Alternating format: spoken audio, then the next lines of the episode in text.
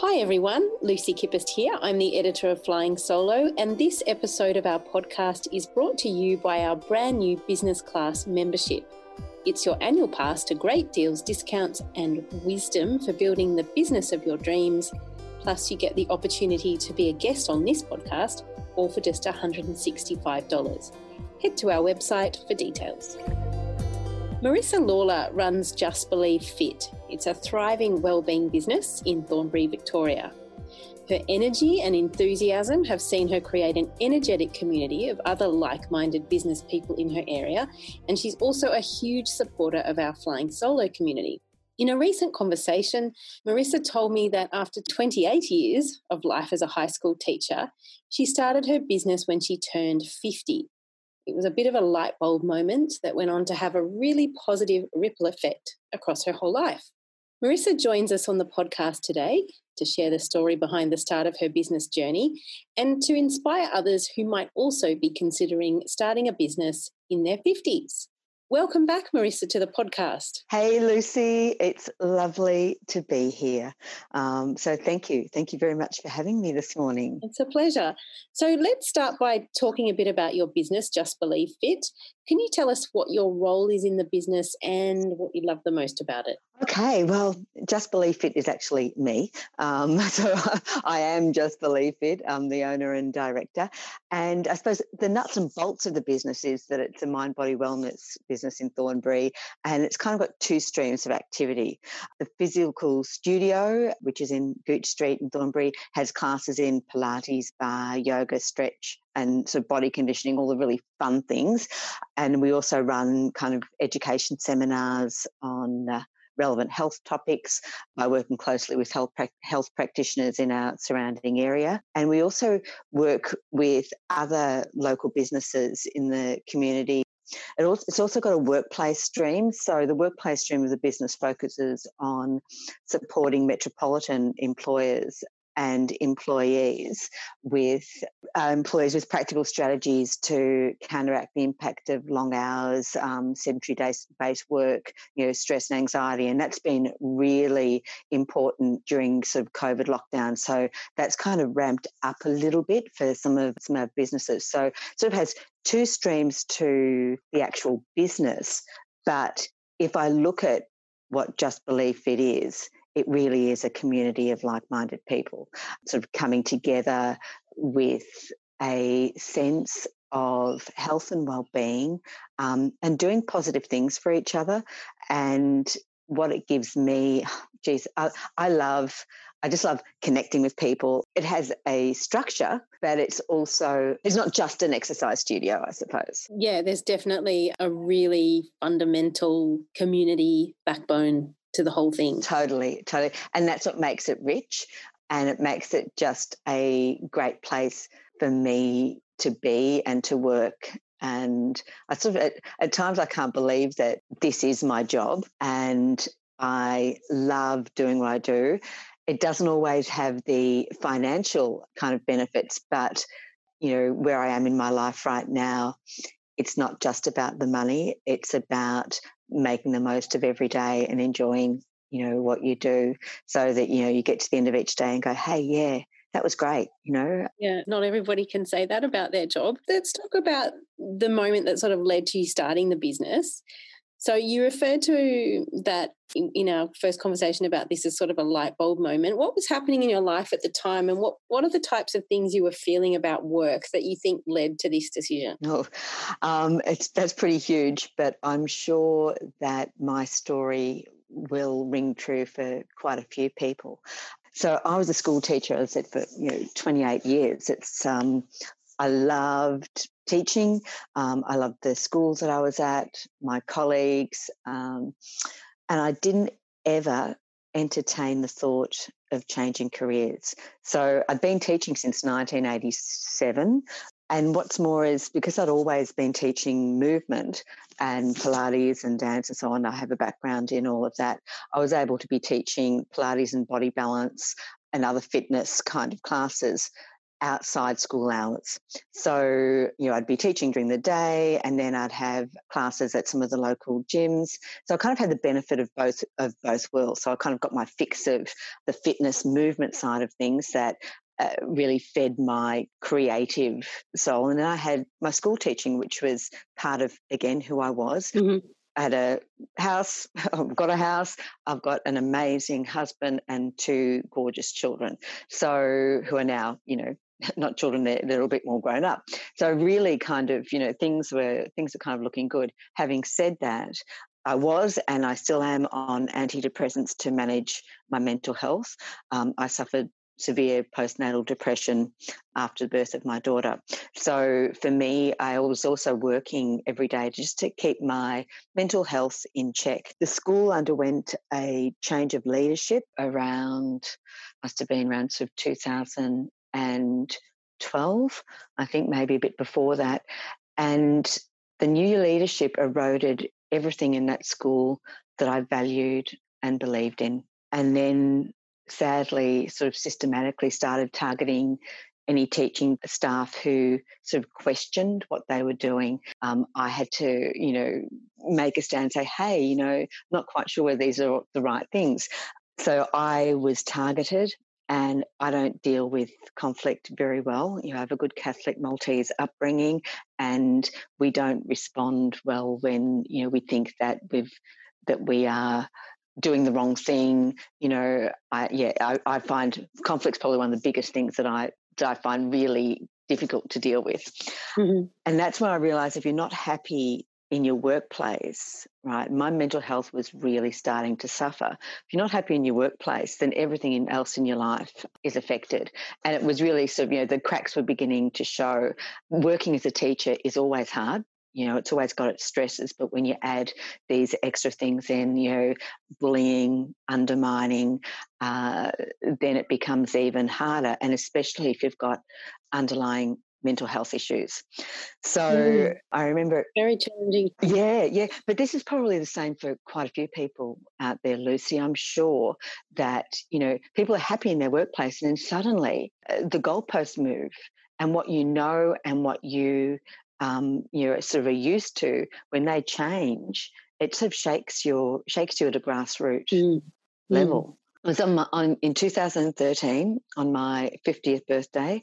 We were we had a wonderful party out here, and I was there celebrating with you know mm. friends and and family.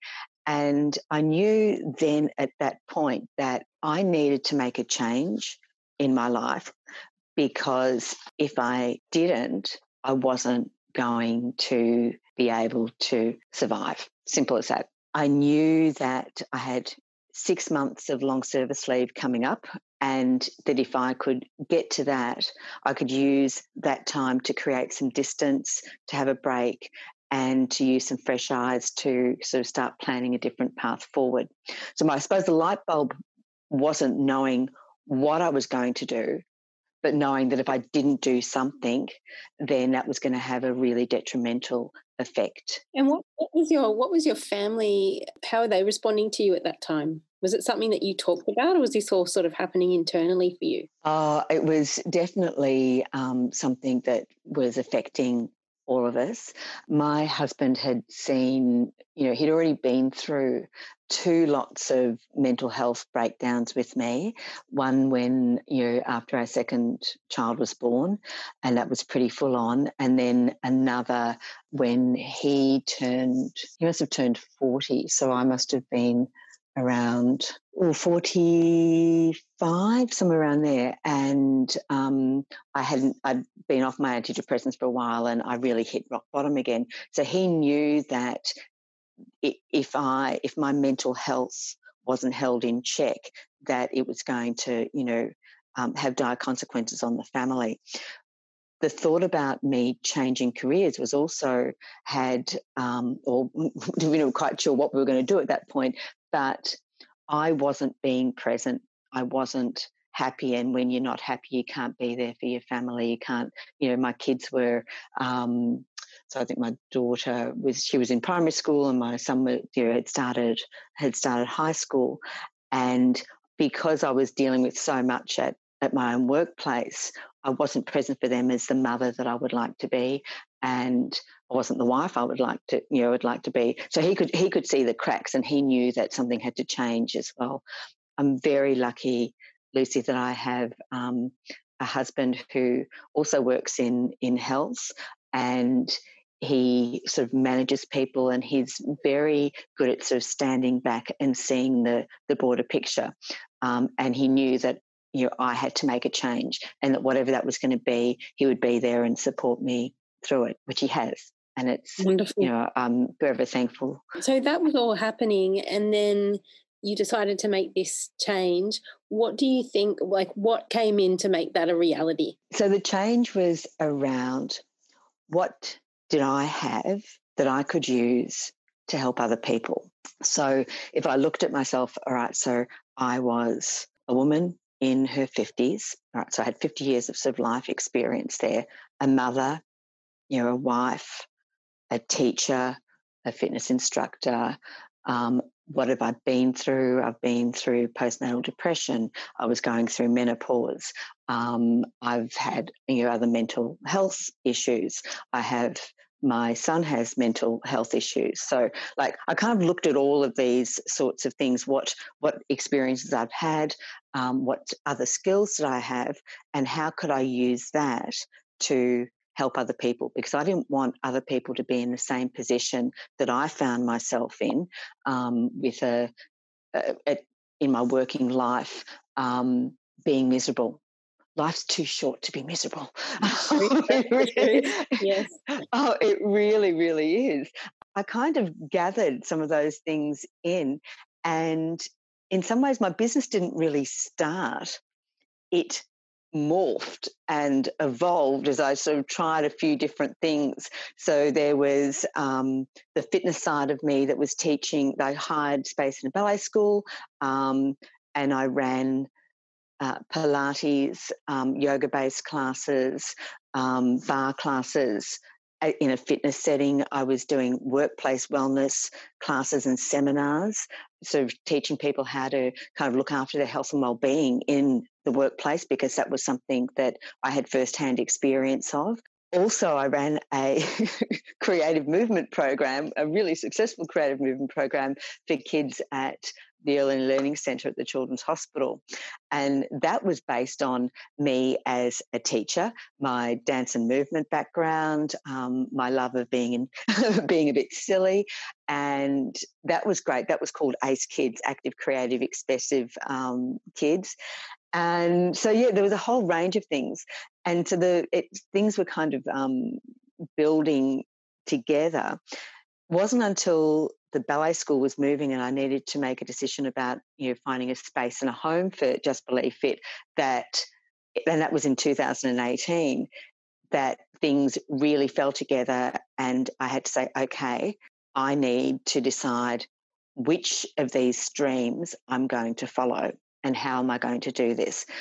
Um, I had people attending my classes, my Just Believe you know, fitness classes, and they all kind of stressed, yes, we want you to keep teaching. So I set about finding a space for Just Believe Fit and finding a place for to run fitness classes is not easy. Um, there's a lot of sort of council red tape that you have to kind of, you know, manage. But I did find a home for um, for us, and that was in this quirky studio in in Thornbury. And once we had that place, then the business became real because I had a home. And then I could put my brand on it. I could, you know, really say, this is my business. So um, I think that things have really picked up sort of since 2018, especially 2019. And then what happens in 2020? Woohoo, we get COVID. Yeah. um, so as you can kind of see, it's been a, a real sort of piecing together. I didn't start my business with a plan to have a, you know, a fitness business. Mm-hmm. I started with a plan to help other people. And that's, yeah, and that speaks to the way, definitely the way that it's unfolded, and definitely speaks also to the way that you're marketing it as well, because, yeah, there's a definite integrity there to your model What role have other women played in your business? Because I know that women and women's health are obviously incredibly important to you. Have they? How have other women helped you build up the business? Women are my main clientele, and it's women like me, and women learn from each other. My classes are very much shaped around the needs of women in their sort of 40s and 50s. And what I realized in this time is that women have been fighting against their bodies for so long, right? We've been sort of, you know, the fitness model that has been out there is that you kind of have to burn and blitz your body. You have to sort of like, you know, pummel it into into submission. I was sick and tired of fighting with my body. Um, as a you know dancer from way back, I also had you know an eating disorder.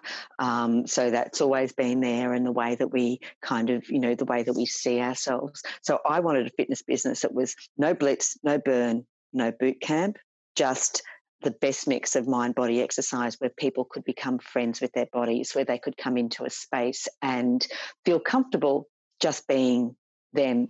And so what I found was that women would come to the space and they didn't need to worry about wearing Lululemon um, and having their eyebrows done or you know their their lips you know propped up. Um, that they could just come in. We let go of judgment when you walk through the door. I make it a real thing about not talking about um, the physicality of our bodies. It's not what it looks like, it's what it feels like. So I think that women have um, really appreciated that kind of space to just be themselves and to form friendships. And, you know, when I log on in the morning now to our Zoom classes, it's really lovely because people will, you know, all the women will be there going, you know, oh, hi, how are you? And we might talk about migraines or we might talk about feeling tired um, before we even sort of, you know, do the class. So it's very, very real. And it's that connection and that communication that we have um, is what makes Just Believe Fit, I suppose, a bit more than you know just a, a, fitness a fitness business. Yeah, and can I ask you what what you've learnt about yourself and business that you might not have ex- well that you didn't expect to learn? oh yeah, I think that I my attitude and my approach has changed so much since the time I left teaching and since I became responsible for my own destiny, so to speak. I didn't have anyone else to lean on. You know, this is a this is about me. And even though I had you know some fantastic support from my husband um, and friends and you know family, this has really been very much about me and i feel like i have made you know i've done it I've, i really have done it all which is you know i'm so proud of myself and other women out there and you know we're we're amazing we're amazing. But the thing that i suppose has changed most yeah, is my attitude to the way that i do things. I've become much more proactive um, but my mindset has also change with that. I did a certificate in mindfulness, um, so right at the beginning, because I knew that um, mindfulness is such a powerful tool for people when they are sort of you know in doing fitness classes, but also in helping their health and well-being. And one of the things I took away from that, Lucy, is that is the idea of letting go of judgment, and that's something that I think I follow every day and has been really formative in my approach to the business. Because when you let go of judgment, you leave room for your brain to rethink situations. The space that judgment takes up can be replaced by positive thought. And I think we you know we enter so many things with an automatic response. You know, you you the minute sort of something look might look a little bit hard, you go, oh no, I can't do it. Letting go of your judgment around that and going, okay, so this is what it is. Let me just you know take a moment and step back and see it for what it is. Um, then you've kind of got that ability to to breathe and to think clearly. So for me, you know, not coming into situations and judging them has been really profound in the way that I approach business. And then it's also about being adaptable. And boy, have I learned to be adaptable. Um, you know, if you, especially this year, no doubt. Oh, so much so. Because you know, if you can't change your situation, you've got to flow with it, you know, and fighting or getting angry only uses up energy that you need to use moving forward. Can I, have I got time to just relay one tiny little last year we were um, we were going to um, a wedding and the wedding was down in the country and so we were staying overnight we um, packed our bags had our outfits and everything all kind of organized um, we were having a weekend away rod and i you know had our you know our beautiful clothes all organized and you know headed down with 45 minutes to spare. Know, we'd been showered and everything, but we knew that when we got there, we just had to you know, get our gear on and go. And we got down to um, got down to the Airbnb, and you know, I went in and Rod said, "I'll go get the bags out of the car." And he comes back and he says, uh, "Marisa," I go, he goes, "Got a bit of a problem." I said, "What? What, what is it?" And he says, "We've left our clothes at home." Oh no! He had he'd left the um the he'd left the clothes at home, and I just looked at him and I burst out laughing and I said, Well, you know, what can we do? And he got on the phone, rang the um, rang the father of the groom, and you know, he had a, a um, he had a shirt that and pants that he could borrow. And we're down at Inverloch, and which is you know sort of down country way. I said, Quick, let's go into town, let's see if there's anything open. Ran into town, sure enough, there was a um, a Red Cross op shop open. I ran into this op shop. This is 45 minutes to spare. And I said to the women in there, I said, This is my situation. I have, you know, I've got to find something to wear to a wedding. And all these wonderful old women who were behind the counters, they all kind of rallied to the action. And but we picked up a few things and I found a dress. I don't know how. It was the same color as the dress that I had, you know, back at home. So it fitted my accessories. I paid 15 bucks. We ran home I threw on the dress that I had found in the op shop and Rod threw on his borrowed, you know, pants.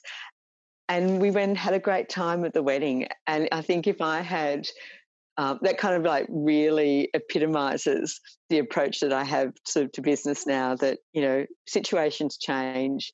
You can get your knickers in a knot or you can just go with the flow and find another way. And we did. We had a great time. No one knew the better. What a great story. And what a bargain for an outfit $15. it was too. So I want to I want to, um, to close off the interview with uh, some advice for people who might be listening who are mm. approaching their fifties, already in their fifties, and they're dreaming of running a business. And we know that this is a reality for people at the moment coming out of COVID or still in COVID. That that's mm. you know mm. it's on people's minds. What what's kind of three things that you would advise people now who might be listening and weighing that up for themselves? I would definitely say that your experience in life are the skills that you can use. So think about what you've learned um, through the different stages in your life and see them as kind of assets. You know, don't think I'm old. You go, wow, well, actually, you know, when I was in my 40s, I felt I had acquired some wisdom. In my 50s, I kind of know what to do with it, sort of now. Um, gather knowledge that you need, but do it in chunks so you don't get overwhelmed. Like, so Small Business Victoria, councils have some really great um, fantastic free or subsidized courses that can give you an overview of what you need to do to get started. So that kind of gives you a few kind of um, pointers. Don't think you have to know everything all at once get the knowledge that you that you need um, and use it in small chunks talk to other women or other businesses follow and trust your intuition if something doesn't feel right it probably isn't and most of all kind of yeah trust the wisdom that you've gained over the years we have so much knowledge and experience to tap into that doesn't come from formal institutions what you know in yourself you know, doesn't actually come out of a book. And you can do anything you set your mind to. And if you can't, you'll learn something trying, you know, um, trying to learn it. So good. Thank you so much for sharing those insights with us, Marisa. Your energy is contagious, and I know there'll be plenty of people listening to this who will be inspired. Oh, I hope so. Thank you so much for joining us on the podcast, and all the best with getting through this second phase of lockdown. Oh, thank you so much, Lucy. And you've been a bright spot in my day. I'm going to put on a mask and go for a walk. Sounds great.